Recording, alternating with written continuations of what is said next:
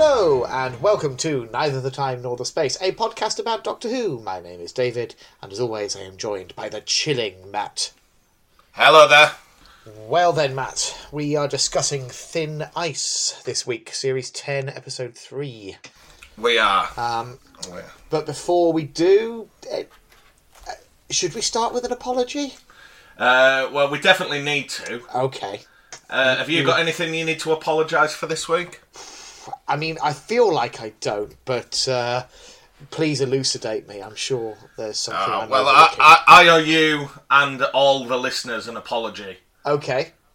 Uh, because the time is now 1.48 and at 2 o'clock England's first game of the Euros kicks off. Um, I've got the telly on whilst we're recording this, but I'll be honest, my uh, my heart's not going to be in it this afternoon. Come on, England! Yes. Um, oh, the flags are out in force. I, I genuinely Yeah. had the conversation with, with, with my partner this morning um, where she just said to me, "I- I- Is there some kind of sport going on at the moment? Because there's a lot of England flags around all of a sudden. And I had to sort of reassure her that, yes, there was there was some kind of European football tournament. And, and We're up it wa- against Croatia, the team that knocked Yeah. us out the last World Cup. Yes, yeah.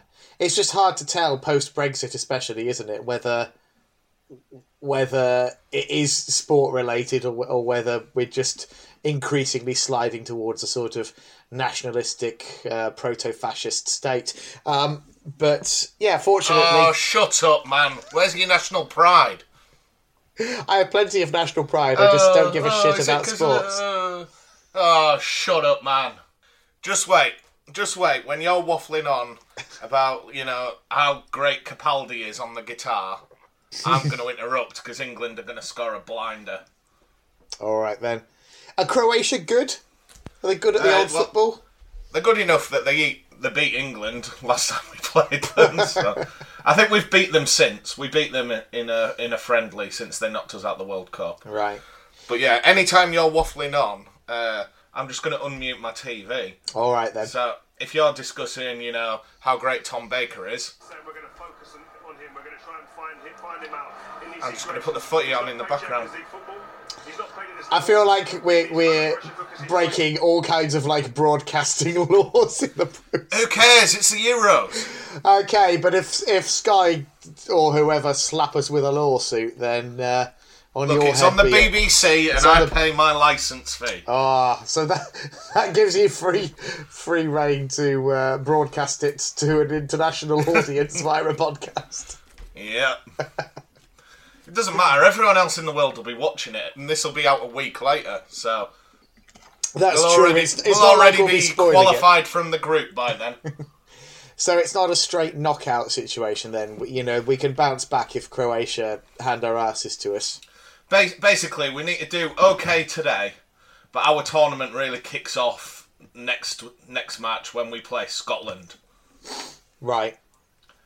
You know, so if we do okay today, we're going to absolutely destroy the Haggis Chasers, and then that's going to really kickstart the tournament for us. I don't think football brings out the best side in you, Matt. I'm just going to leave Well, it there. I'm well up for this.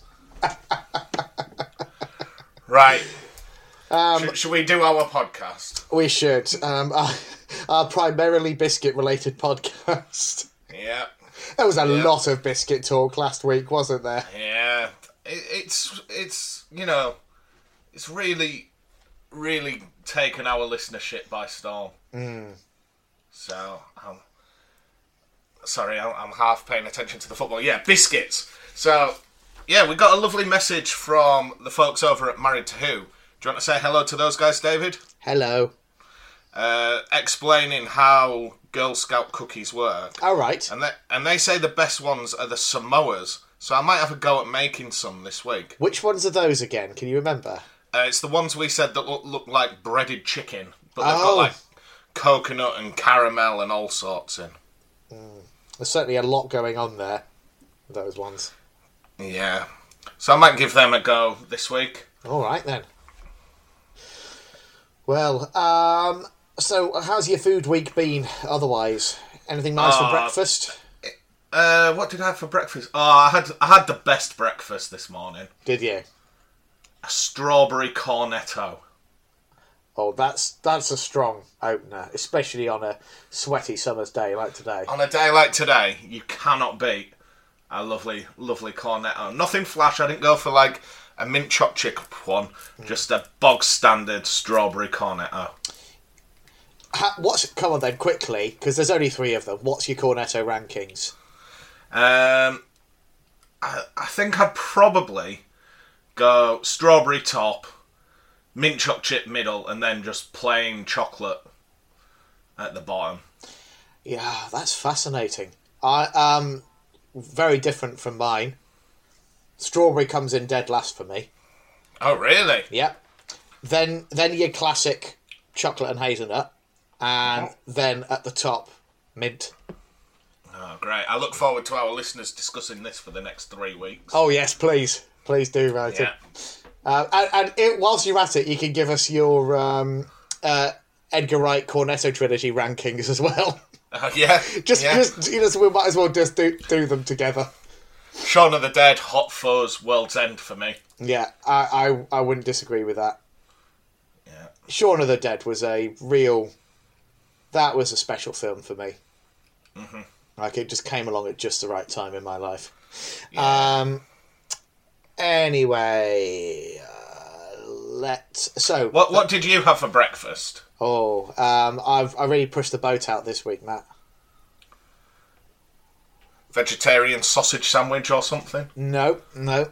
Uh, I had a bit of toast, a bit of marmite. Also, Oh, wow. On half of one slice of toast, bit of lemon curd. With Marmite? No, no, that would be Oh. insane. I was going to say. like, No, Are you making George's Marvellous Medicine? No, do you never do this? Sometimes you like you you maybe want a bit of jam or something, but you don't want to like dedicate an entire slice of toast to just jam. So you just you know cut a bit of your, your toast slice off and reserve that for a separate spread. I, I go brown brown toast with Marmite for my main, and Mm-hmm. then white toast with butter for pudding. Right. That's a pretty. Uh, that's a classic approach. Uh, but Yeah. yeah, no, a, fr- a friend of ours made some lemon curd. Um, apparently, she it was vi- via my partner, but she was she was telling me. Uh, apparently, the story went. Um, I had too many lemons, so I made some lemon curd, and then I had to go to the shops to buy more lemons because I'd used up all the lemons on the lemon curd. It suggests to me that they just wanted to make lemon curd.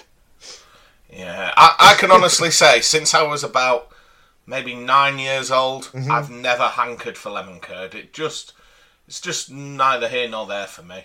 it's it's one of those things where I want it like once in a blue moon. I I'm not gonna be I'm not like getting a jar of lemon curd in my weekly shop, but just every now and then, if I happen to if it, if one catches my eye, or as is the case currently, a jar, you know, just winds up in our in our cupboard, um, with uh, no no real input on my part. I I don't know. It's it's a welcome addition, just for a bit of variety. Last week I said I don't really like lemon biscuits, and this week I've said I don't really like lemon curd. I You just anti lemon. I do love lemon sorbet, and I'll tell you my Mm. favourite meal with lemon in Yeah. lemon yogurt. They're underrated. Oh, lemon yogurts are underrated. Absolutely. Um, I'm I'm pretty much I'm a sucker for anything sort of lemon or, or citrus flavored. Um, I love I love um, lemon meringue pie. Uh, i- any kind of fruit based uh, sweet selection, you know, be it jelly babies or uh, fruit pastels or whatever. Uh, opal fruits. Your, your yellowed lemon ones are always the the ones I gravitate towards. What about your meal of the week then? We've done breakfast. um This could be a bit of recency bias creeping in, but it's been a fairly unremarkable week. Um, I did just have quite a nice cheese toasty Oh, just now, just for just your now. lunch. Yeah. So Anything think- in it? Any pickle? Any? I was going to say any ham, but you don't do ham, do you? No, so just just straight up. Um, what what? But what we did end up happening was um, we'd had a little bit of Cathedral City, like just just like a nub knocking around in the back of the fridge, and then we got some like cheaper cheddar from Aldi. So I grated the last of the Cathedral City and added it to the to the slightly rubberier, rubberier Aldi cheddar, and it was a really good combination because you got the tang from the Cathedral City, but you had that real ooziness that you can only achieve with a cheap supermarket cheddar. So um, yeah, it was it was a pretty pretty strong showing for the uh, Br- brown or white bread? best of both. Ah, we're a bit of a fan of best of both in our household too. I But- I reluctantly accept it because my partner ah. refuses to just buy nothing but white bread. Ah. I find that it goes stale. That's its one drawback. Yeah. It goes stale quicker. Yeah, you. I, I I'll be honest. I'm personally a bit of a purist. I just like proper squidgy white bread. Mm. Anything anything less than that to me is is a compromise. If I'm being honest. But What about uh, brown bread? It's better for you. Get your dietary fibre. but you might as well just have a piece of cardboard. You, you live in a dream world, boy. It's just a waste of my time, Matt. A lovely, like, granary cob. Oh, that's different. I, I thought we were talking like pre-sliced supermarket bread. Well, even then, like a nice seeded batch. Uh, yeah, yeah, yeah. That's fine, but that's not. Granary is separate to just brown. uh, When people say brown bread, I picture just like your bog standard wholemeal loaf, which is a joyless loaf of bread. G- Uh, yeah, a, a high quality granary bread is a whole different kettle of fish. Yeah, you can't beat it. Yeah. Well, my, my meal of the week. Yesterday, for the first time in about two years, I went to the pub. Oh, congratulations. Yeah. So I went along with enemy of the show, Tim Riley, Yeah. and some friends. And my meal of the week, I just had a lovely, sat in the sun, lager shandy. Oh, excellent. Yeah. Yeah. So, as I'm talking to you right now, that's my pint glass. I am enjoying another lovely lager shandy. Mm. I can't get enough of it. It's. It is the, the in many ways the perfect summer drink. It's Britain's favourite cocktail. Mm. Yeah, I'm. I'll be honest. I'm. A ve- I'm very jealous. Very jealous right now. If you if you were having a shandy, would you go for a bitter shandy or a lager shandy? Lager shandy, Yeah. definitely. Growing up, I always had bitter shandy, and I don't really you? know why. Lager shandy's so much nicer. Yeah, yeah. No, it just it it just because I'm not a massive lager person in general. I, I don't, you know, I will never completely uh, turn turn down lager in the right context. But there's, yeah, for making a shandy, you you want that kind of lightness, don't you? Does does shandy exist abroad? Like It you know when do. We, we've talked about in the past, you just never see Americans on TV shows discuss a shandy. No, that's true. Um, Our international listeners do write into us. Let us know if you know what a shandy is. Yeah. Have you ever had a turbo shandy, David? No, what's a turbo shandy? Well, so if for those that don't know, don't forget, David, we've got some young listeners. Yes. Okay, so a shandy is effectively half lager, half lemonade. Yeah. and it just makes a lovely, refreshing, fizzy drink. Okay. Mm-hmm. Now, there's a few variations. So you could have a shandy top, which is like where you have three quarters beer and just a tiny bit of lemonade to give it a bit of flavour. But a, tur- a turbo shandy Yeah. is where instead of just normal lemonade, you would put something like a Smirnoff Ice, like an alcoholic lemonade in there. Right. Yeah. And then there's the rarest of all the shandies, the reverse shandy. Sounds like a sexual position.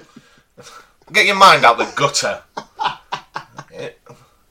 I just said we've got young listeners, and there's you talking about your preferred Kama Sutra bonking position.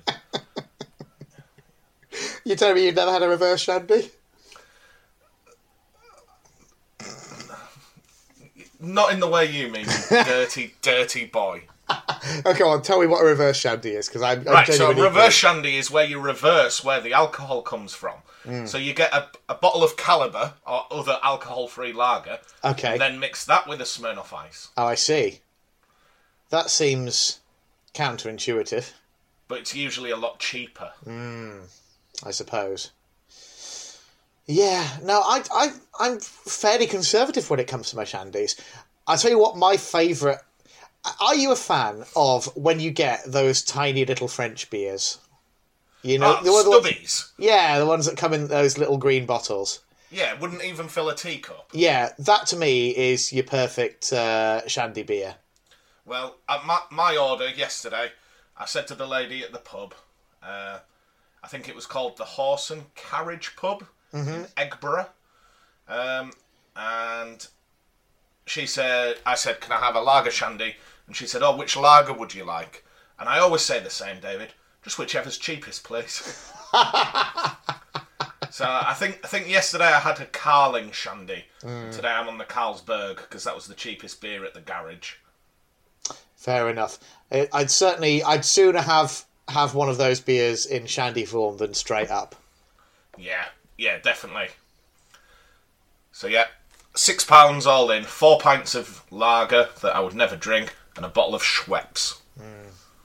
Good work, good work. Um, all right then.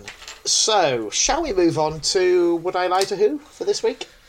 Uh, I mean, yeah, I've really struggled to prepare this, David. Okay. Okay, so it's not it's not going to be a good one.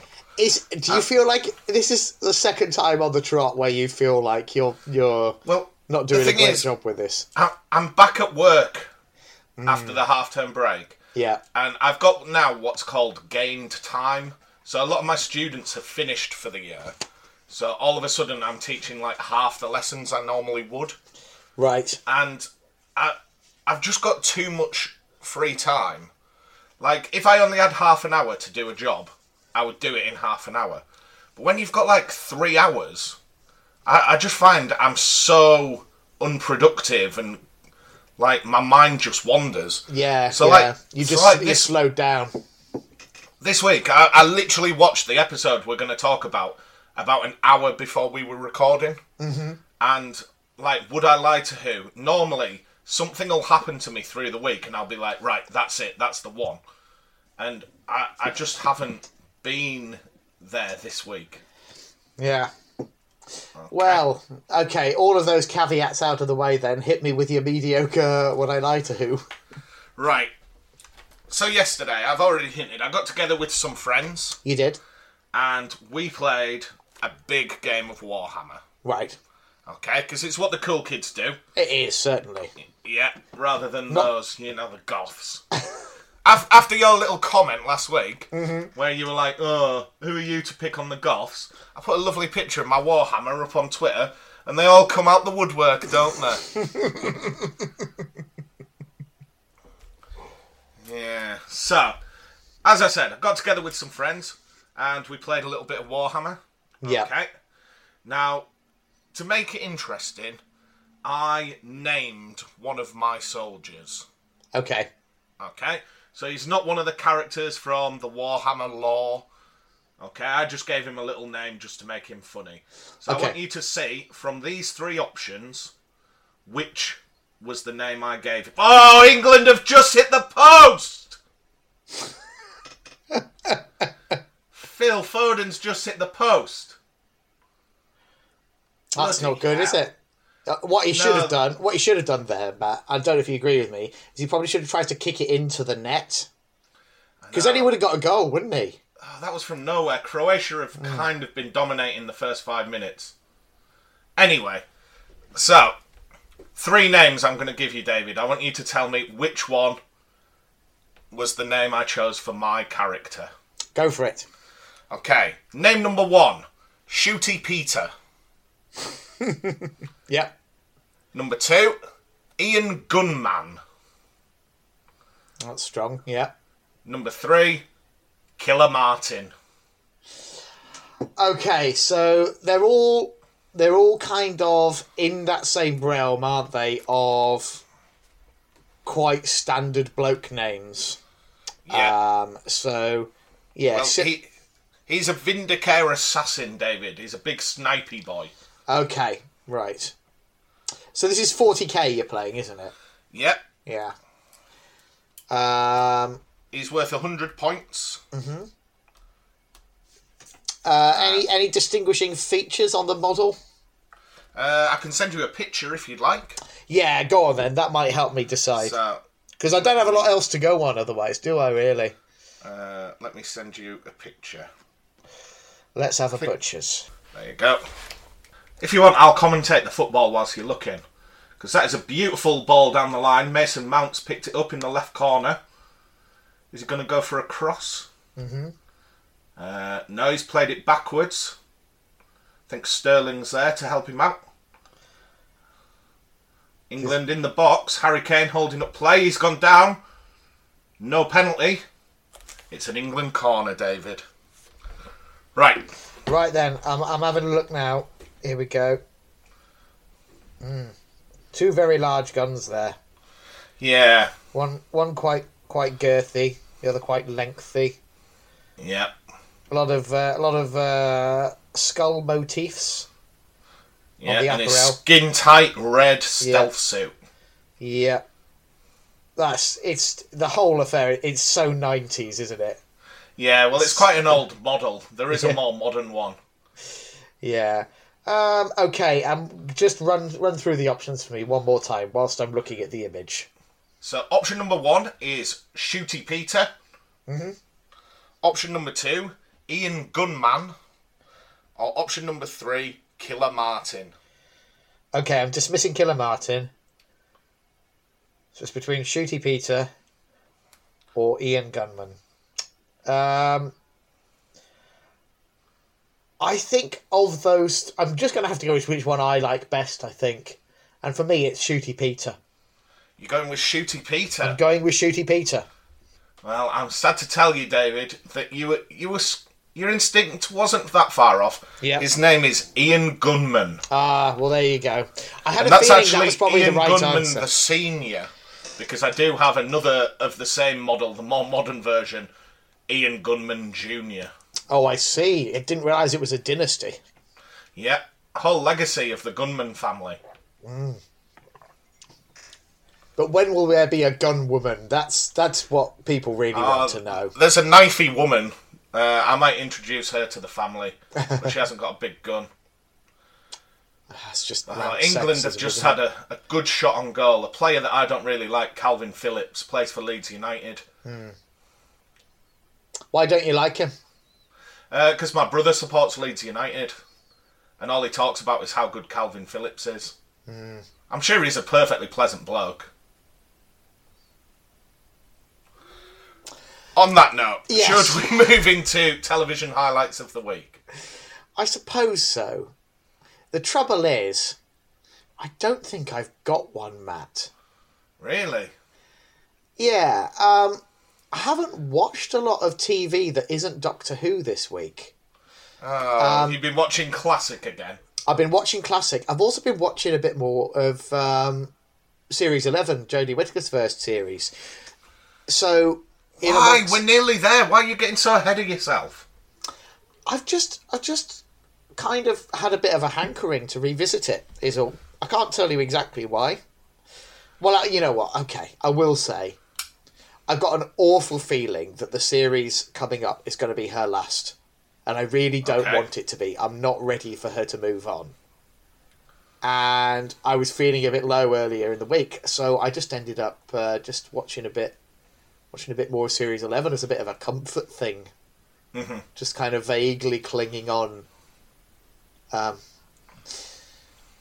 and there's a few reasons why I don't want her to go, um, but the most important one is just she hasn't had as many stories as the others. Even though she'd have done three series, she's had shorter series than anyone else, and she's not done as many specials. So See, the I, story I don't really know. Is she keen to stay on? She said in interviews before that she is, and the, the trouble is there was rumours a, a while a while ago. If you remember, a few months ago, there were some rumours about her potentially leaving, and um, the the BBC neither confirmed nor denied at the time. Jodie Whittaker didn't make an official comment in interviews in over the last sort of twelve months or so. She's always said words to the effect of like, "I'm not thinking about leaving right now," or you know, you know that kind of thing that where it's just like it, it leaves the door a little bit ajar. Like you're not Yeah. technically lying, but also, you know what I mean. Yeah. So yeah, I mean, at the end of the day, nobody outside of the production knows for sure whether she is or she isn't leaving. There's certainly been no like nothing solid to back up the rumours. No. Um, but yeah, I'm just, I'm just not ready, not ready for it, not ready for this this year to be her last year in the role. And uh, yeah, it's been kind of on So- my mind. so, which classic stories have you been watching? Um, I've been watching Paradise Towers. Sterling. yeah. Well, Yeah. keep going. Just find out. Yeah, I've been watching Paradise Towers. I'm, I'm finally watching the Seventh Doctor here in order. So I was doing Time of the Rani a couple of weeks ago. Um, Paradise Towers, not a well loved story at all, but I'm having an absolute blast with it.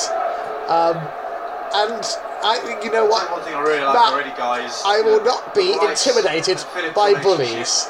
What you are doing right now is tantamount to bullying it, the bullying, and I will not used stand them for it. Each other, and I'm sorry. Did you say something there? Go on. Sorry. You you were watching the Towers of something. Paradise Towers, Paradise Towers. Go on. Which Doctor does that feature? the Seventh trying to Doctor. pick up bits and pieces, Okay. second balls, and already that's. All right, Matt. Let's move on. Let's move on. Ah, yes. I'm going to do this every week, but instead of the football, I might have like an old Only Fools and Horses rerun on Dave or something. All right. So, what about you? What's your TV highlight of the week? Uh, I watched the first episode of Loki, Yeah. uh, and I quite enjoyed it. I think there's more to come from that series. In I mean, well, that literally is. There's several more episodes that they've, Well, yeah, produced. it, the idea of you know wibbly wobbly, timey wimey mm-hmm. being in the MCU really does appeal to me. yeah, yeah. I'm I'm very curious about that one. I feel obligated to finish watching Falcon and the Winter Soldier first, but I'll be honest, that series has not clicked with me. Yeah, that's that's quite. I don't want to say a dry series, but it's it's quite adult. If you know what I mean, is that the right word I'm looking for? Yeah, I don't like saying that it's dark because I'm not a goth, it's but you know, it, it's a more mature story, if that makes sense. yeah. Whereas I feel like it's, very pla- it's playing with a very straight bat, whereas Yes. WandaVision was a lot more, uh, you know, exciting to me because it was it had that sort of meta element and uh, and and what have you. There seemed to be a lot more a lot more fun and invention, whereas this is kind of it's just it's very much in the mold of Winter Soldier and Civil War and those kind of quite grim spy spy-fi kind of uh, things. Whereas Loki starts just by throwing a lot of big new ideas at you. And I really hope it investigates some of them. Well, fingers crossed. Um, how many Yeah. episodes is it? Do we know? Uh, I think will it be the usual sort of six, seven, eight in length? Yeah. But my television highlight of the week is: Have you ever watched the program How It's Made, David? I, Oh. I, I don't think I have specifically. Um, I've watched the essentially the children's version of it, uh, Maddie's Do You Know, Um, okay. in quite large amounts because Little Absorbaloff is a big, big fan. Um, so I know how a lot of things are made as a result. Yeah. Well, there's a, a YouTube channel that's called How It's Actually Made. Right. and it's a guy dubbing over episodes of How It's Made, but with such a dry, sarcastic commentary that I, I can't even quote it because it's so dry. But for example, I watched one where it was about how pre-packaged sandwiches are made, um, and he just kept a tally of every time he saw someone handling food but not wearing gloves. Oh, this sounds very appealing to me. I think uh, that that that could uh, that could very well be something I waste a lot Yeah. of time on. So And th- do there's a brilliant bit where he's talking about how bacon's made. yeah And in the processing machine, he says that the bacon is placed face down so you can't see its skin. Therefore, you can only judge it by the content of its character. and, and at that exact moment, you see a man lift some of the bacon away, and he goes, "Yeah, that that that ba- that pig was evil. That's a bad pig." oh, England have just forced another good save. Uh, but yeah, I would totally recommend. Like my my wife really doesn't like it how it's actually made because it's so dry. Yeah. So I, I watched one where they made soy sauce and orange juice, and he, his favourite thing is when you get to see a bottling machine because the bottles whiz past by so fast that he, he goes from being like, and here we see the soy sauce is sprayed, and he goes, yes, a bottling machine. And you just see the bottles flying past, and then he's like, oh, it's it's it's the machine that puts the lids on. This isn't as exciting anymore. um, but yeah, I I don't know why it was on my YouTube recommended, but I I I would really recommend it. Oh, that sounds excellent. sounds to me potentially like there's just a touch of look around you about it, maybe. Yeah, a, li- a little bit, a little bit. Yeah. So I can't, I can't remember which one I watched this morning, um, but it was another one where they were making food, and oh, it was where they were making beer, and there was a guy just handling the hops, but he was running his hands through it, Uh-huh. and he was just like, as you can see, this man is clearly a pervert, and then he turns. And gives like a huge grin to the camera, um, but yeah, how it's actually made, I would 100% recommend. Excellent. I shall definitely be checking that out. Good recommendation. Thank you, Matt. Um, so then, uh, I think that kind of does away with all of the uh, all of the usual preamble, doesn't it? So, Yeah. shall we get stuck into um, an episode that I really love, that I know a lot of our listeners really love, and that you, Matt, I'm going to predict had at best no emotional attachment to. Not least because the fact you just rushed it shortly before recording and your mind's already fully distracted by the football. Would I be close to the mark with uh, that assumption? Um, you won't be far off. I, I really liked. Th- this isn't a story episode, is it? Not massively, no. No, it, it's it all hinges on one or two conversations. Yeah. Uh, but yeah, I mean, a giant fish couldn't care less. you know, the doctor reflecting on how many people he's killed. Give me that all day. Yeah, that's So- yeah. Okay, fair enough. I mean, at least you did appreciate that that part. Um, yeah, what I would say is this is very much it's bread and butter Doctor Who. You know, it's nothing fancy, but having Capaldi and Pearl Mackie doing their thing, and on top of that, I think Sarah Dollard in amongst the bread and butter by the numbers Doctor Who story leaves enough space for scenes like the one you're referring to just there. I think it really elevates it. Do you, do you know what it reminds me of now that I can think about it? Yeah, a bit like Tomb of Akhaten, where just like that was just an entirely pointless episode, mm. but there's just like one good bit that'll probably stay with me. yeah, yeah. I can see that. I would I would rate this much higher than than that one, but uh, yeah. Uh, uh, what I will say is, more generally, I think if you take this run, because obviously we've done the standard here of episode in the present, episode in the future, episode in the past. Sometimes they switch around those two, but that's the standard New Who companion introduction. You know, triple pack, isn't it? Yeah. I think this is the best version of that. If you take the pilot, Smile, and Thin Ice in as a whole, as a sort of like mini trilogy, I think it's the strongest run of that. Because let's let's think. What did you have with uh, Clara? You had. I mean, Clara's a weird one because Yeah. because of how she was introduced to to begin with. But I guess if you say Bells of St John, and then you've got Crimson Horror, and what's her future one? I think it is Rings of Akhaten. Yeah. So I think it goes Be- St John, Akhaten, and then Crimson Horror. Yeah, not as good. Um, Amy and Rory, kind of, but really just Amy. Um, you've got Eleventh Hour, very strong. Beast Below, quite a step down, I would say.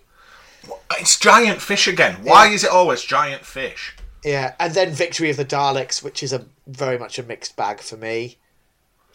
Uh, Donna, Donna, you've got Partners in Crime, very strong start for Donna. And then what? What comes after that? Oh, she's got Fires of Pompeii, and I think I want to say Planet of the Ood is her first. Possibly. that was an early on one. Yeah, but you know what I mean. That's uh, you know, Did Donna ever fight a giant fish? She fought a giant wasp, didn't she? she yeah she did have a run in with a giant wasp. Um, Because Amy and Rory fought some vampire fish, didn't they? they did, yeah. Always bloody fish. It's been a while since we've had a fish one. I don't think Clara has a fish story. I could be wrong about that. Um, but yeah, She no, had I, thingy. She had the Fisher King. yeah, he wasn't a big fish though, was he? No. Um, He hated fish. He was always fishing them. He was the king of the fishermen. yeah, yeah. Um, anyway, so that's my that's my vague undercooked theory of the week. Um, I think this is the best companion intro trilogy. Did Rose see a big fish? Not on screen, I don't think. Because the thing, the interesting thing about Rose's series, lest we forget, well, certainly the series one, the Eccleston series, they never go, they never really venture outside of the human race. They never visit an alien planet. There's a couple of space stations in humanity's future, but Uh-huh. they never actually sort of venture outside of the human race's timeline. Donna befriends a fishman, doesn't she? In Doctor's Daughter. No, you're thinking of uh, Martha. Uh, that's who I'm thinking. That's Yeah, the name the I meant. Yeah, Martha. The, The Hath. Yeah. Yeah. Which which of the fish people would win in a fight? Do you think? What, the, the Hath versus this giant serpent monster? Yeah. Versus the Fisher King, versus the big whale that lives in space. I think my money's on this one. Really? It's, it's massive and it's got big pointy teeth and it's got little anglerfish drones to do its bidding. yeah, It's a pretty maybe. formidable uh, opponent, I would say. I think I think I'd just go for the Fisher King. Yeah. Like he must have some people doing his bidding if he's the king. I mean, potentially. Yeah. Now there's a big finish story waiting to happen. Yeah, I wonder whether. Yeah, they've not. I don't think anyone's done anything with with the Tivolian homeworld yet. On hmm. Big Finish. That's. I feel like that's scope for something. Anyway, Right. We get, bear we're all bear getting with me, very David. Right. distracted. Think, think of this. You're sitting Right. down at your computer. Yes. Big Finish have just released their newest story. Yeah. Up on up on the screen, the Big Finish logo, Yeah. but then the N and the second eye disappear. and it just says Big, Big Fish, Fish. Adventures. yes. That's what we need. Yeah. Right. So, would you like some listeners' responses, David? I would love some. I would love some. Okay. So, we will start with. Sadly, we haven't got a message from Marty McLean this week. Oh, what you playing at, Marty? Uh, Sudden, yes, sud- suddenly too big for this tweets. podcast. Hey, don't you dare speak to Marty like that. okay. Uh, he has started a new job this week. Do you want to congratulate him on that, David? Oh, I absolutely will. Congratulations, Marty. Hope hope you're settling in okay. See, if we do that, David, the view from the moral high ground's lovely. He didn't reply to us, but we'll just be nice about it. right, so, first message comes from BT Flibbity Giggit. Do you want to say hello, David? Hello. Okay, he says, I adore this episode. If I had to make a list of my most rewatched episodes, this would definitely be in my top 10, which is wild how uh, sorry, which is wild considering how relatively recent it is. One of the complaints a lot of people have is the story is kind of slight, but the monster isn't the point of the episode. This one is all about building up and complicating Bill and 12's relationship, and in my opinion, Sarah Dollard knocks it right out the park. There's so much going on between the two of them, and she manages to balance the different aspects perfectly. First, we have the racism aspect, which is handled so much better than the last time Doctor Who had to deal with a person of colour and companion in the past. It manages to balance both how history, especially working class history, is more diverse than might be expected, whilst still having 12 acknowledge and validate Bill's worries. Then we have Bill having to cope with the darker side of the Doctor's life, how he can't always save people, and how to a certain extent he's seen so many horrible things that he doesn't react in a normal way. It's quite a long tweet, this, David. We're still going. Uh, that's okay. While people died in Smile, it didn't affect Bill to this extent, mostly because it all happened before they got there. This time, a kid dies right in front of them. And the scene where Bill confronts the Doctor about death and his reaction to it is so visceral and harsh, but understandable. Sutcliffe, though he only appears in one scene, is an amazing villain to showcase everything the Doctor isn't. Greedy, small minded, and completely lacking in empathy, yet completely human. The Doctor punching him and then giving his speech about progress is top tier Capaldi material. And Bill throwing his words back at him, no time for outrage, you never have time for anything else, right? Shows how much closer she's come to understanding the Doctor over the course of just this episode. The climax of the episode is masterful as well, just like in Kill the Moon, which is one of the episodes I'll go to bat for in spite of prevailing fan opinion.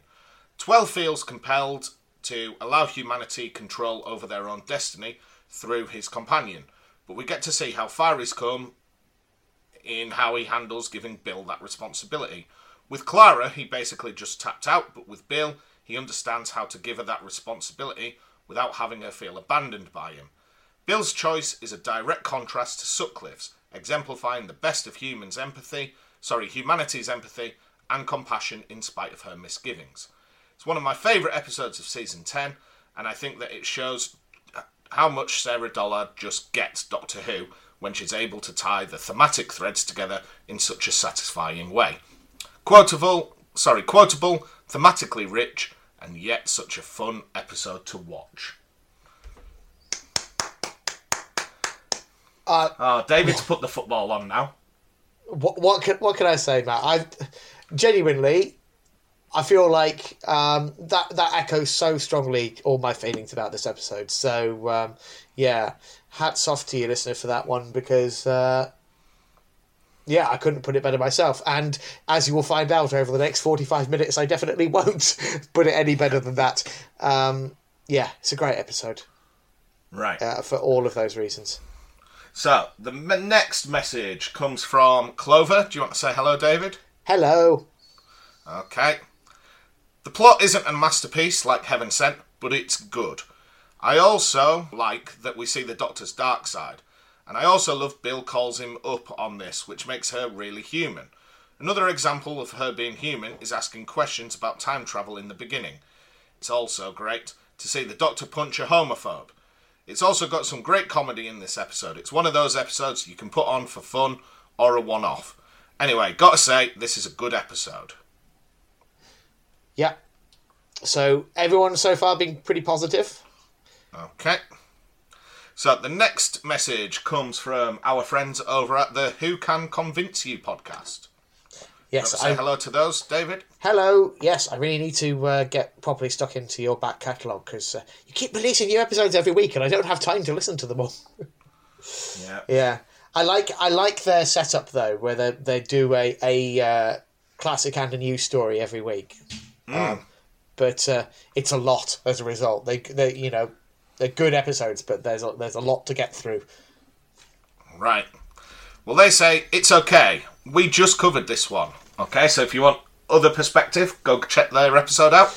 Yes, yeah, I think both of both of the hosts are are a bit more skeptical in general around New Who than uh, uh, than a lot of podcasters, and that's quite refreshing to hear. You know, you know, it, it can it can be boring if everyone's just agreeing about uh, how great New Who is. It's good to have some different perspectives. Okay, so Luke enjoyed it more than I did, I think, so this message must be from Harry. Matt Lucas turns up at the end again, and I have to switch off. So I'm not a fan of Nardole. Yeah, yeah. I mean, he's only in it for two minutes at the end of this one. How are you finding Nardole in general? Three episodes Um, into to series ten. Like, does he have to talk all the time? Would- what when he's it- on screen? Yeah, would less be more? Because, like, when he brings the tea in, he's like, I've made the tea, I boiled the kettle, and then I put some tea bags in it, I put the cups on the tray, and then I walked up the stairs. It's just like, yeah, we all know. Just just be quiet. Shh, Uh, I think quiet. you're doing that doing that moment a disservice. I really like the line. I put some coffee in it to give it a bit of flavour. Yeah. That's a good gag. yeah. You do know that means we're going to have to try that on pod. Uh, you know what? I'll That's going to be go. this year's fish fingers and custard. tea with a bit of coffee in it. Yeah. Right. Our next message comes from our friends over at Married to Who. Do you want to say hello, David? Hello. I think I'll say hello as well. Hello. Because I've You never say hello yourself, do you? It's always down to me for some reason. You're just a sociable guy. Look, the fans all really like you, alright? you know, you say something like, oh, Matt, such a nerd, played his Warhammer, and they come out in their droves, okay? That's not what I I, say something, that. and they're like, oh, look at Matt with his narrow minded opinions. Alright, so I'm going to say hello to Married to Who, because I've been checking them out this week. I've been catching up a little bit. Excellent. Okay. So, it's a good story for Capaldi, showing how different his Doctor is in this series compared with his other two. Pearl Mackie is great, but if I remember right, Bill doesn't really do much in regards to the plot, which carries over for a few more episodes. Okay. Yeah. Uh, the next message uh, comes from his lordship, uh, Count Frank of Transylvania. So, do you want to say hello to Frank, head of the Goths? Hello there.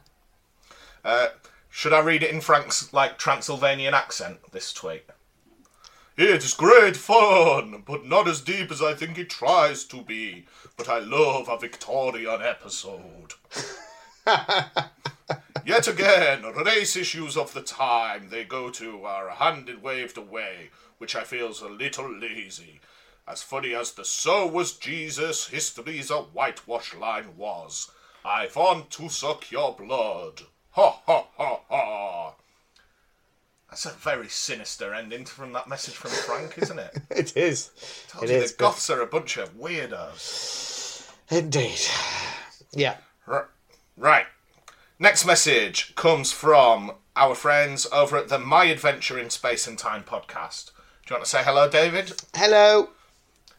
Do you think you'll ever say no to that question? If I'm like, do you want to say hello? And you just go, no, I don't. Like, uh, I, I doubt it. I mean, maybe if, if if Donald Trump starts tweeting in. okay. Oh, well, not that he'd be able to at this point. No, he's, he's been banned. Yeah. Right, so My Adventure in Space and Time. Okay. How are you getting on with their podcast, David? Not caught up. Dreadful, I know. Been too busy Uh, watching Doctor Who to listen to Doctor Who podcasts. I kind of vacillate Yeah. between the two some weeks. Uh, I, I have been listening. Yeah. And it, it's one of those things where I, I listen, but because I don't really know what's going on, um, a lot of the stories don't make any sense to me. You should just watch. You should just watch along. Just get get stuck into the Hartnell years. Okay, so the My Adventure in Space and Time podcast say it's one of my faves, but honestly, I often forget the actual plot. It's all about Bill and the Doctor's relationship. Their mm-hmm. chemistry is great, and the dialogue really shows them off. And of course, how can anyone resist a bustling market in the past? Yeah. Do, do you know what? I, I'm, I'm always critical. I always say I don't like the old Victorian setting. Mm-hmm. And I think this might be the one that I enjoy the most, simply because the setting's not really a factor. And also, not Victorian, Regency England. Yeah, it's all the same, isn't it? Nothing really mattered till World War One. okay. Um, yeah. No, it is. It's pulled off really nicely here. I do think, yeah, maybe Doctor Who relies on it a little bit too much, but it's something the BBC is very good at. They are a hmm. dab hand at recreating, you know, these these eras of British history. So it's kind of they're putting their best foot forward in a lot of ways. Mm-hmm. Right. Our next email comes from Amy, and I'm going to warn you, David. England have got a free kick, so I might just start screaming if this goes in. Okie doke. Right. Amy says, honestly, one of my favourites. We have that awesome confrontation between Bill and 12, and I live for scenes like that between the Doctor and Companion. Mm-hmm. We have that great speech from 12 about the value of human life, and we have 12 punching that jerk. And then Amy always signs off her tweets with a little quote from the episode. So I think she says the best quote this episode is I serve at the pleasure of the human race. That's a nice one. It's a nice one to pull out from there. Yep. Right. And the final tweet this week, we've got to the end, David, Hooray. co- comes from James Courtney. Hi, James. Okay. Oh, you didn't even wait for me to ask. Well, just trying to keep things moving, you know? Yeah, special friends, you and James. We've had zero interaction outside of me saying hello to him and telling uh, him how much I agree with him on podcast. o- over the course of the pod, how many times do you think you've said hello to James? I dread to think because he was one of the first uh, ones to start regularly tweeting Yeah. to us, wasn't he? Do you think So- you've hit the big hundred? Oh, I don't know. I don't know. We'd have to. I'd have to go back and listen to our back catalogue, which is never going to happen. Eng- England wasted their free kick. They just smashed it into the wall. Never mind. Right, James says one of the interesting discussions going on in the fandom at the time of broadcast was about whether you need to be historically accurate with depicting race in history. I think that it only matters to be accurate when you're telling a story about race. Among the many things this story does, it does address the racism of the era and how being black in the past affects Bill, not that the Doctor thinks it's much of a concern. It also dispels the narrative that the UK was only white at the time, particularly in London. So the episode addresses those themes well and mostly succeeds, with plenty of the working class and destitute presented as a mix of races. We also get a racist as the villain, through and through evil, and he knows it. Elsewhere, Bill is asking all the right questions again, exploring the Doctor's morality. I really love this script from Sarah Dollard, and I do hope she may become a showrunner in the future. I'd also like to produ- praise the production design for the episode.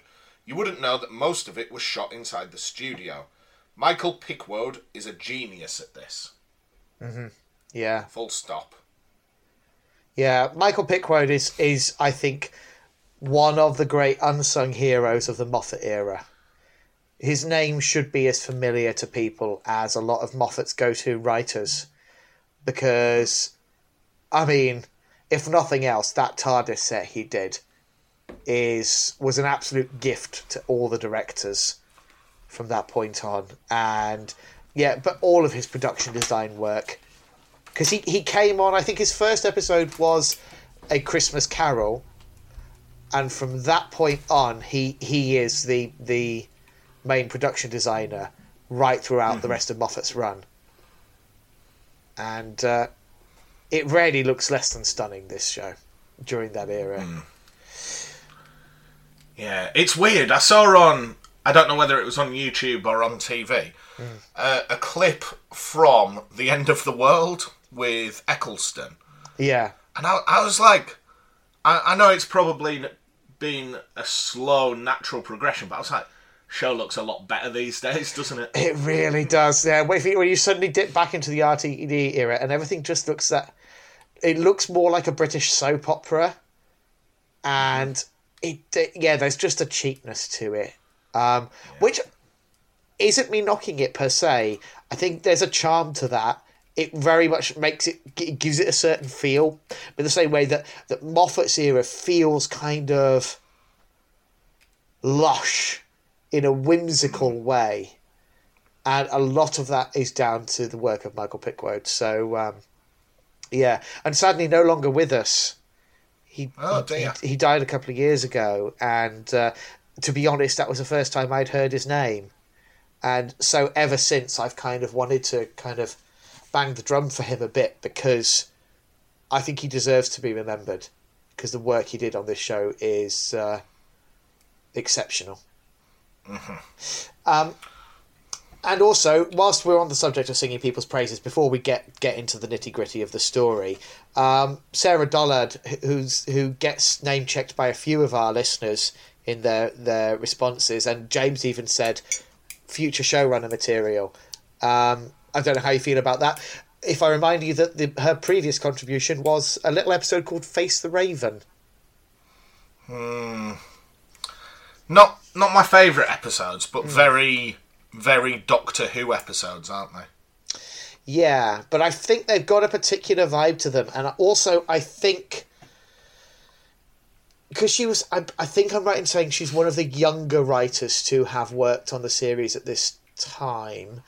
Um, I think that shows in in both of these episodes that she is reflecting the kinds of conversations that younger fans and younger people were having at that time. Um, and I think it would be really nice to have a, for, for one, a female showrunner and someone who I think is a little more in touch with things. uh, basically, I just feel like we've we've we've had a lot of we've had a lot of middle aged white guys now. I think it might be nice to have a different voice at the head of the table for a while. But that's maybe discussions to have further down the line. Um, shall we? So Yeah. one one other person that Yeah. I wanted to mention is the director Bill Anderson. Yes. Now, what else has he done? Uh, they So just ring bells. When I he directs this episode and the next episode, Okay. And that's it. He's Really? best known for directing episodes of Taggart, Okay. um, but he hasn't even got a Wikipedia page. So I don't think he's done that much television. That's interesting. Um, yeah, I think the I think the direction's good in this. I wouldn't say it's it's it's not the, the aspect of it that most leaps out to me. Um, But it serves the story well. So that all being said, shall we, at long last, uh, get stuck into the story itself? Yep. Okay, so this is Thin Ice, Season 10, Episode 3, from the 29th of April, 2017. Yeah. So it picks up from the end of the last episode, so there's the elephant on the ice and all that jazz. And when presented with all this excitement and exuberance, the doctor just turns around and just walks straight back into the TARDIS, which I thought was like a good little subtle comedy moment. Uh, so it's 1814, the last great frost fair. Yes. Okay. Now, this has actually been referenced in Doctor Who before. So we are to presume, maybe not on this exact day, but certainly not, you know, not missed by much, the 11th Doctor and River were having a date there. Oh, really? yes, Well, River it's funny because when it. when they talk about the uh, talk about the food, the doctor's Mm-hmm. like, "Oh yeah, this is my favourite. I've been here a few times." Yeah, I So think that would make sense. Yeah, I think possibly she specifically says she, it was a birthday for her or something. because she specifically says that they that he got Stevie Wonder to play for her, um, and uh, you know, but obviously don't tell him. Um, but anyway, yeah. So so it, it it's it's a ni- nice little acknowledgement because sometimes Doctor Who will just d- take the same historical setting or one very nearby and make no reference to it whatsoever. Um, Yeah. so it, it's nice that this one does actually go, doesn't go unnoticed. Right. So they get dressed up, and the Doctor now is excited and wants to go explore. But Bill immediately highlights the issue of race, doesn't she? Yes. She discusses the melanin levels in her skin that Yeah. might be a problem. Yeah.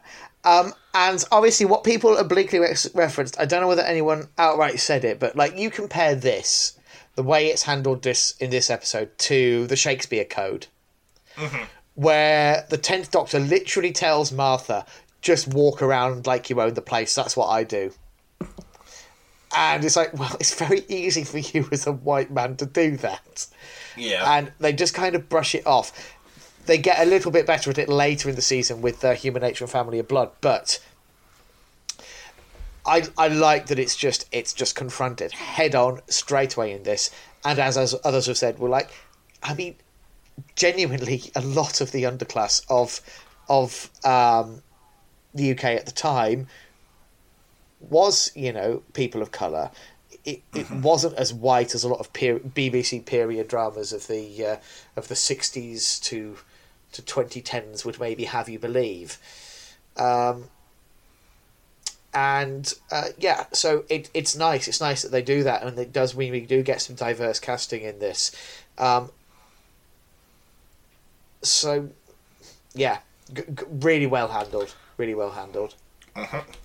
So, in his excitement, the Doctor bumps into a man with a tray of vegetables, mm-hmm.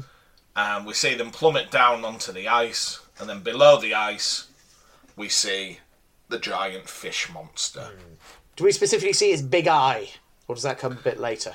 Uh, I think we see quite a bit of him. I think it mm. sort of like pans down the side, and then we see its big eye open. Yeah, yeah. Love that big eye.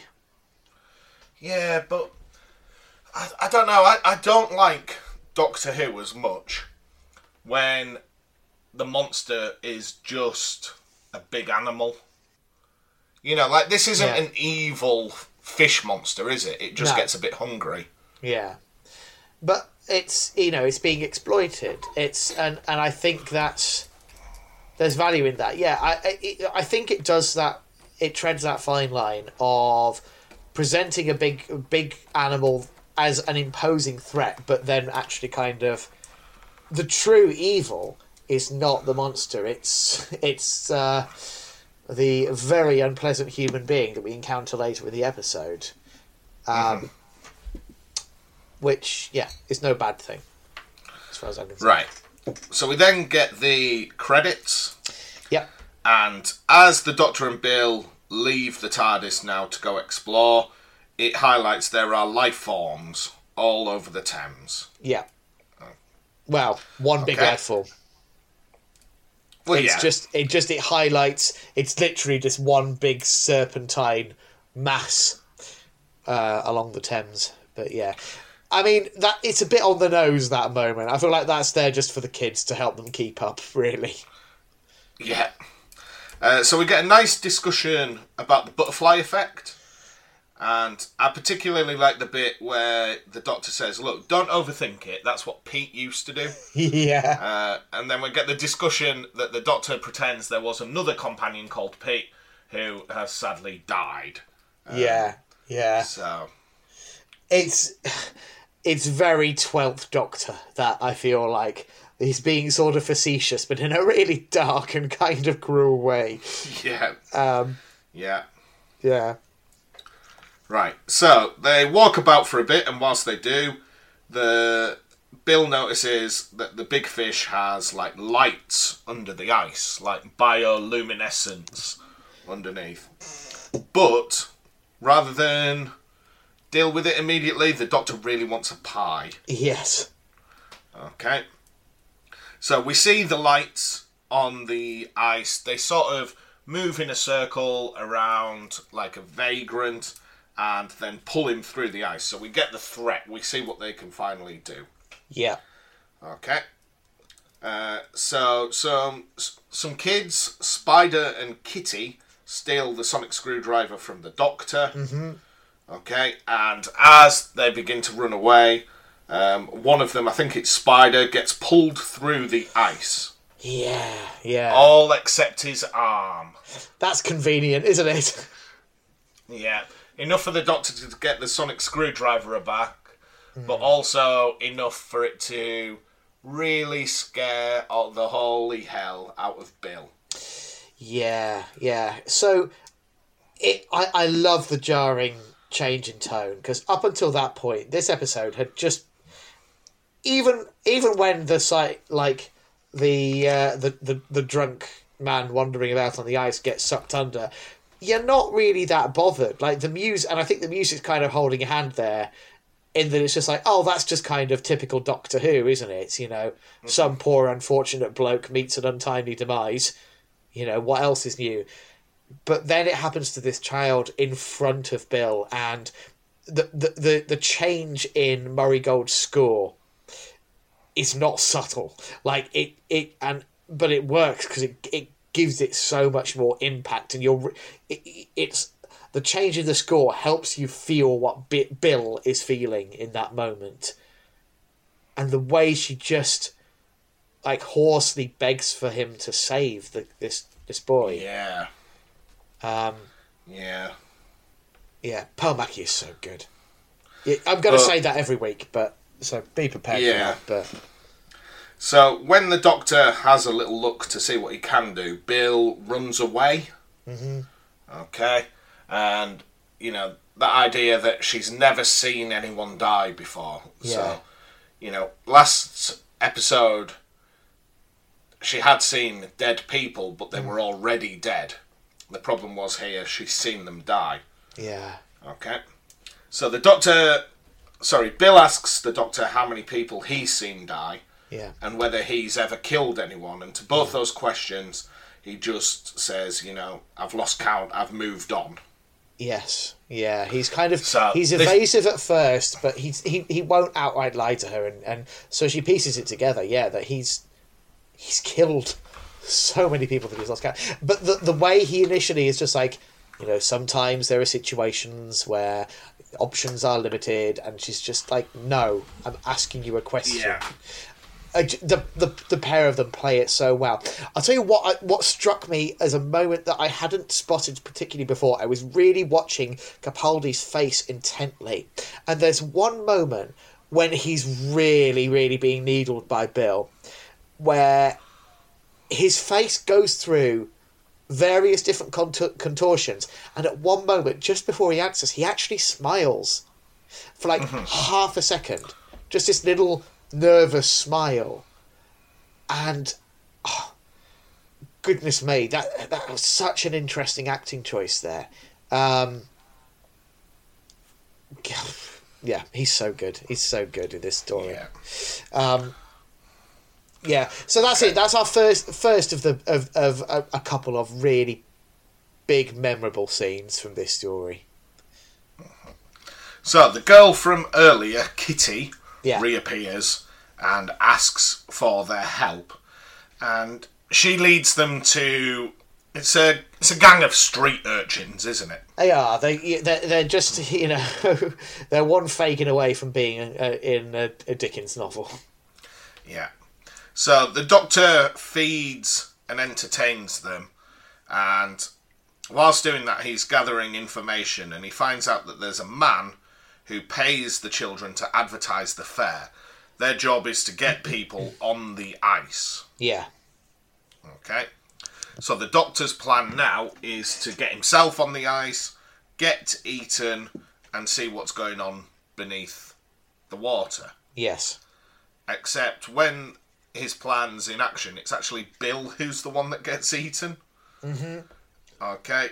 So the Doctor follows through the ice. We see the bioluminescent fish, but we also see chains for the first time Yeah. holding the giant fish in place. Yeah, I do love as well. the- uh, oh, those. Do you not love those old diving suits? Yeah. It's just such. a just like look. a yeah, but there's a sort of sense of adventure linked to them. yeah, yeah. You know, that's absolutely. your whatever it is, twenty thousand leagues under the sea. Yeah, Jules Verne. Uh, it, yeah, it definitely has that vibe. Because that's the thing. It, it, it does. It feels almost that almost like uh, um, a precursor to spacesuits, but but transplanted. You know, over about 150 years before anyone would ever really, you know, make it out of you know into orbit. Um, so yeah, it, it it's um they they feel science fictiony even though they're not. If Yeah. that makes sense. Yeah. That's a good way of putting it. Okay. So they resurface through a fisherman's fishing hole in the Yeah. ice. Yeah. Uh, there's a good bit here where Bill realizes that the fish pie she ate earlier was actually made of these horrible bioluminescent alien fish Yeah. or whatever they are. Yeah. Okay. Uh, so he tells them that they should investigate the workhouse owned by Lord Sutcliffe. Yes. So they say, you know, we're looking for a guy with a tattoo of an is it a ship or an anchor? Uh, a ship. And he's yeah. like he's like, look, this is the docks. Everyone's got tattoos of ships. yes. Okay. Yeah. Doesn't really narrow it down, but uh, yeah. So they've got their next lead though. Yeah, so- They get into the workhouse using the psychic paper, Mm. and they're able to deduce that the workhouse is making bricks out of the fish poo. yes. Okay. Yeah. So the more they feed it, the more of this poo it produces. And they say at this point that the fish is about a mile long, don't Mm. they? Yeah. Because the workhouse is based a mile downstream from where they'd been investigating earlier. Now, I, I do specifically want to mention I haven't looked up his name, but the guy who plays the foreman at the workhouse. It's a lovely little guest performance, I think, and I don't think it gets acknowledged enough because he's playing the. It's just it's a stereotype, right? But he, he pitches it just right. That kind of small-minded, but you know, you know, just enough ego and so the doctor what works is that is you can see how the doctor very very quickly works out everything about this man and knows exactly how to play him to get the information Uh, yeah, he totally manipulates him on the promise of like promotion and more money. yeah. and, and, and like but he he does it by like flattering his intelligence even though he's clearly quite a thick bloke.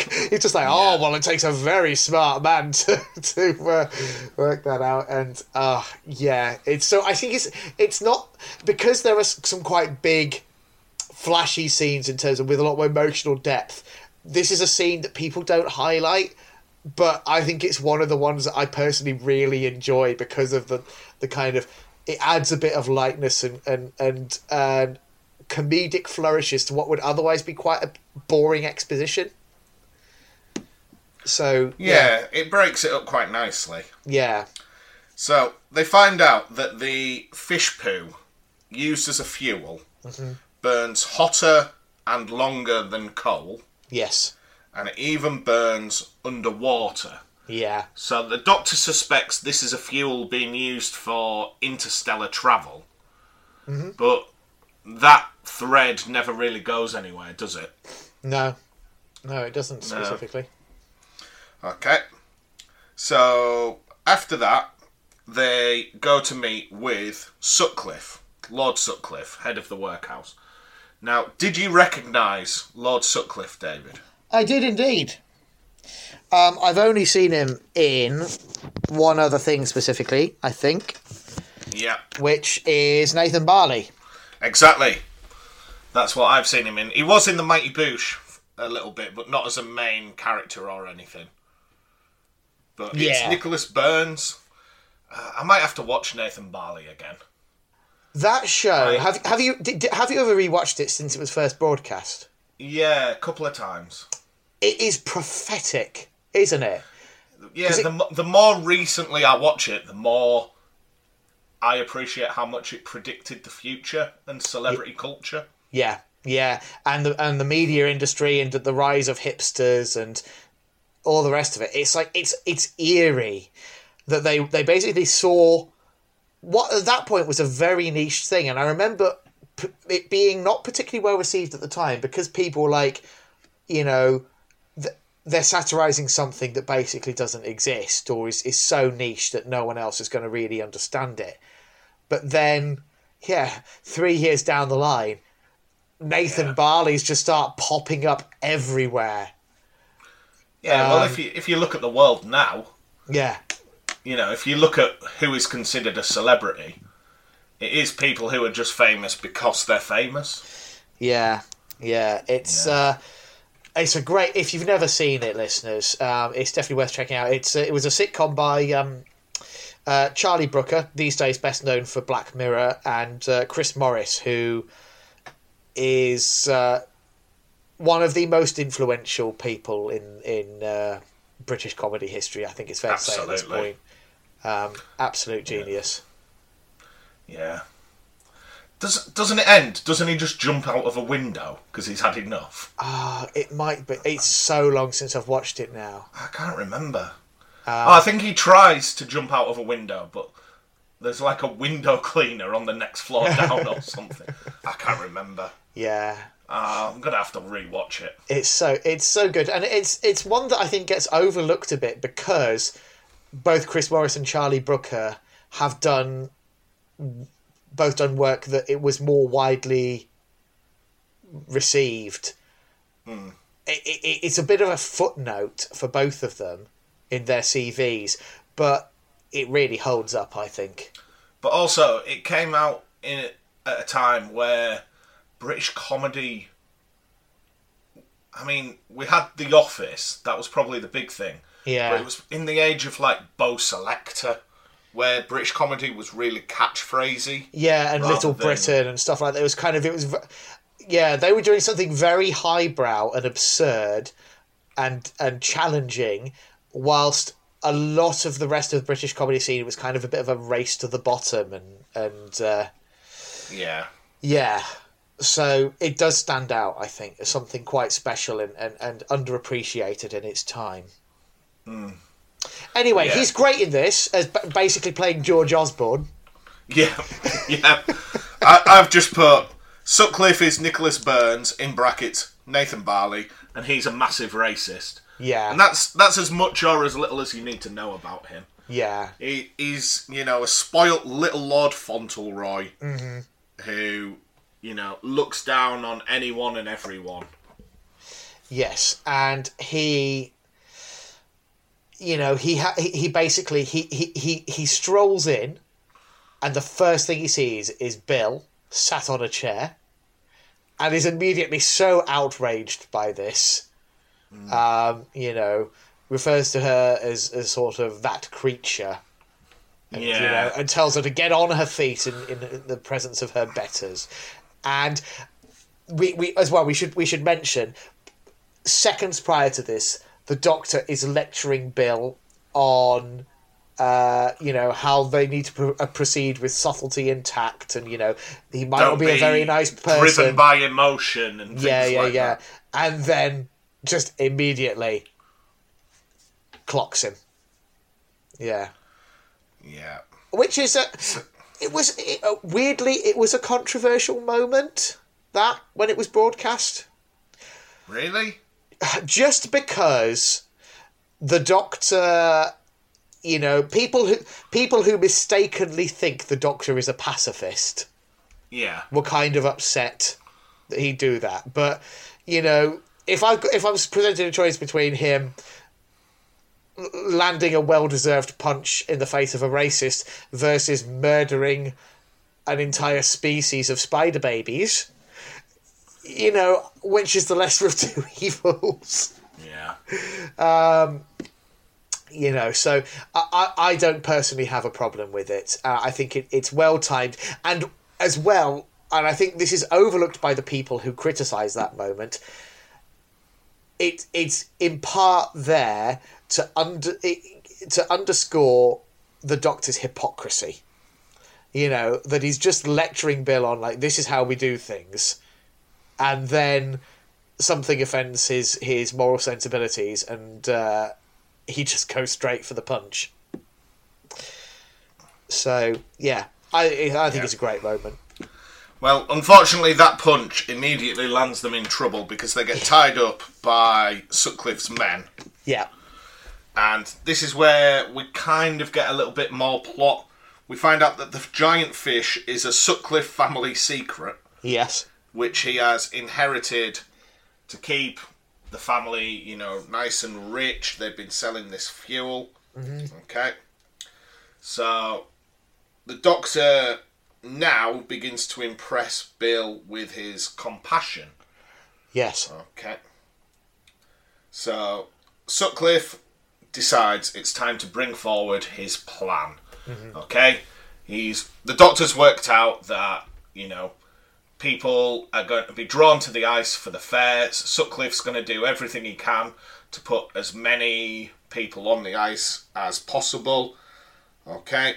And this is all going to happen whilst the doctor and Bill are tied up in a tent with plenty of explosives. So it's the fuel from earlier, but it's been repurposed as an explosive. Mm-hmm. Okay. So they're sat on the ice and they're tied to the central column of this tent. And they look down through the ice and they can see fish lights beginning to appear. yeah. It's not looking good for them. Yes! England have scored, David! Oh, scare the shit out of me there, Matt. Raheem Sterling! Ah, so what's the score now? 1 0 to England. Oh, how much left on the clock? Uh, we're in the 56th minute, so there is about half an hour. Ah, a lot of people said Sterling shouldn't start today. Well, they'll have egg on their faces, won't they? Yeah, sorry everyone if you just listened to a really nice conversation about Doctor Who. Um, We we, Well- we knew this might happen. that was a decent team goal. Lovely ball down the right. Cheeky little bit from Kalvin Phillips, who I slagged off earlier. There we go. Right. Do you Back not to think, Doctor though, Who. Matt, this kind of exemplifies the major flaw of football in that nothing can happen for an hour before and uh, you know something interesting actually occurs. Yeah, a lot of parallels with this week's episode, isn't there? Oh, there's a few Right, good, so- solid goals in this story, I'd say. Yeah, I can't wait for people to send complaints that I've deafened them. Um, I might put a tweet out, just a disclosure, just have your volume a bit lower this week. Right, Yeah, so the Doctor attempts to free them, the fish lights are appearing, and the Doctor works out that the sonic screwdriver can be used to attract the fish. yeah, Okay. So what he does is throw the sonic screwdriver to one of Sutcliffe's lackeys, mm-hmm. and then he is eaten and fed to the fish. Okay, rather than the Doctor and Bill. Okay.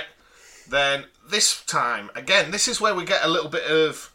I know it got mentioned in the tweets. A bit of a parallel with Kill the Moon and Clara, because rather than the Doctor just simply saying, "Right, the decision's yours. I'm going," he's like, "Look, I'm a tool here for you to use. What's the plan, boss?" yeah. Okay. Basi- he's he's learnt his lesson from Kill the Moon, hasn't he? Yeah. Like, obviously, he he still basically has the same basic opinion that it's not his role to decide these pivotal things, but rather than abandoning his companion, saying "All right, off you go then," and being an absolute wanker about it, instead, yeah. He's he's so much more gentle and you know Yeah, it comes back to the idea that he serves mankind Yeah, rather so- than he's a, entirely separate. Yeah, Like, it's a re- really nice nice moment and, and I I think a really important one as a point of contrast. Um, and as well this this whole this whole plot kind of echoes uh, the aforementioned Beast Below. Really. In Yeah. that we're presented with this choice between we, we've got this thing we don't know if it's good or evil because it has been enslaved by humanity and isn't free to make its own choices. So now we've got an opportunity to see if it will, you know, make the right choices or not. Um, Or we could just knock the whole thing on its head. So, yeah, obviously, Bill Bill does the compassionate thing and Yeah. just says, tells the save- doctor, save. Save it. Yeah. So the doctor goes off to save it, whilst Bill uses the urchins to evacuate the ice. Yes. Okay, so Sutcliffe is still planning to blow the ice up. He's telling people there's no threat. I think, don't they say that someone's fallen through the ice, and that's the reason that it's thawing and everyone needs to evacuate? Mm-hmm. Okay, so he presses the plunger rigged to all the explosives to blow the ice up. However, the doctor has used the sonic screwdriver to redirect the charge. So rather than. Oh, England very nearly scored again there. Oh, I think we've got an injury to Harry Kane, which would be a shame. But the Doctor redirects the blast to the chains, which freeze the beast rather than blowing up the ice. Yep. Okay, so now we've got a whole other problem as there's a giant fish now freed. Mm-hmm. Okay, Sutcliffe falls into the water because he has that classic problem where the ice cracks right between his legs. Yeah, it's so cartoony that moment, but he's essentially a cartoon villain, so I think it's kind of fitting. Um, yeah, And he kind of especially deserves it. the icing on the cake when he finally goes under, and then the the top hat springs Yeah. out of the water. It's so silly, but I I love it. It, Yeah. it could have been worse. It could have had like a big burp sound effect when the hat Yeah, fires back out. Okay, so the doctor lifts Bill from the ice because she's still running and there's a parallel you fear that she's going to fall through. Mm-hmm. Okay, and this is where we get the nice little wrap up at the end. So they take all the urchins to Sutcliffe's house. Mm-hmm. And they say, Oh, why have you brought us here? And Bill says, Well, hopefully for a long time. And the doctor, I couldn't work out, was he using Tipp-Ex or just scratching the ink away? I think just scratching the ink away. Okay, so on the deed to the house, he takes the first name of one of the urchins. I think he's called Perry, and he deems that that child is Percival Sutcliffe. He says he's now the the illegitimate child of Sutcliffe and heir to the Sutcliffe family fortune. So Yes. it gives all the urchins a place to live, a place to stay. Okay. So the Doctor and Bill then use the TARDIS to get back to the Doctor's office where they left uh, at the start of last episode. And just as Nardole brings the tea in, okay, and as you say, he puts a bit of coffee in it just for flavour, which I, I don't buy. I love a lovely strong cup of tea. Yeah, but I, I mean, we don't know what Nardole's sense of smell is like or taste, do we? Well, yeah, he is a, a robot, isn't he? exactly. Okay, so it takes Nardole about three seconds to realise that they're all in period costume. yep. and he's absolutely furious that the doctor has gone against his oath. Yeah. Okay, and Bill is looking on her phone and says, "You know, why is there no record of that giant fish?" Yeah. And instead, the doctor shows that there is records of Sutcliffe dying. Okay, mm-hmm. because he basically said everyone thought they were drunk at the time, and there can't possibly be a giant fish in the Thames. Yes. Yeah. Okay. So he also shows her that the kids were all fine. They lived happily ever after in that house. Yeah. So even though he couldn't save that that boy from the beginning, he does do a little bit of good for those that are left. Absolutely. It's a lovely happy ending. Yeah. Okay. And then to decide whether he's going to continue adventuring, he tosses a coin, and we didn't mention this earlier. Oh, but he- yeah. whilst at the fair, he did watch a trickster doing heads or tails and getting it right every time, and the Doctor Mm-hmm. does inquire how he's able to do that. Yes. So, so he's obviously decided himself that it's time to start adventuring again. Mm-hmm. Okay, and then the episode ends with Nardole just doing his like little bit of custodial duties down at the vault, tidying up, and he hears a knock on the door. Oh. Okay. Just three knocks, though, I think. Yeah, not four. If it was four and it was Wilf in the vault, that'd be mad. Uh, what what what's your guess this week then? Have you got any different guesses Well, for what I- might be in the vault? My my initial guess were, were Davros, Gallifrey, and Missy, Yeah. uh, and I'm dismissing obviously Gallifrey. It would be weird for an entire planet to knock. Yeah, it could be Thingy though. Um, Rassilon Oh, when he got ordered away. yeah, that'd be an interesting one. Yeah, the Doctor might have just put him in a box. Um, but I think I'm still going to go with Missy. Because when when did we last see her? I think it was the witch's Was it when? She, yeah, when she like sided with the Daleks and said, "I've got a plan," Yeah, and then we never saw anything come. I don't think we've seen hide nor hair ever since. No. Yeah. So yeah, that I don't know. That seems too obvious. I, it might just be like a big horrible monster. Well, we'll probably find out at the end of the series. won't? Yeah. What have we got next week? Next week, we will be discussing an episode entitled "Knock Knock." Who's there? It's just, just it's the episode of Doctor Who called "Knock Knock." Ah, you were supposed to say Doctor, Yeah, I didn't know, did I? And then I could say Doctor Who, and then we just hit the credits, and Yeah. that's it for this week. That would have been that would have been the smart thing to do. I'm not going to lie, but that that's not what happened. Um, Never sorry, mind. f- I- I've I've let you down. I've let the listeners down, but you know, most of all, Matt, I've let myself down there, haven't I? All right, well, do join us for that. Until Yeah. next time, thanks very much for listening, and cheerio. Bye now.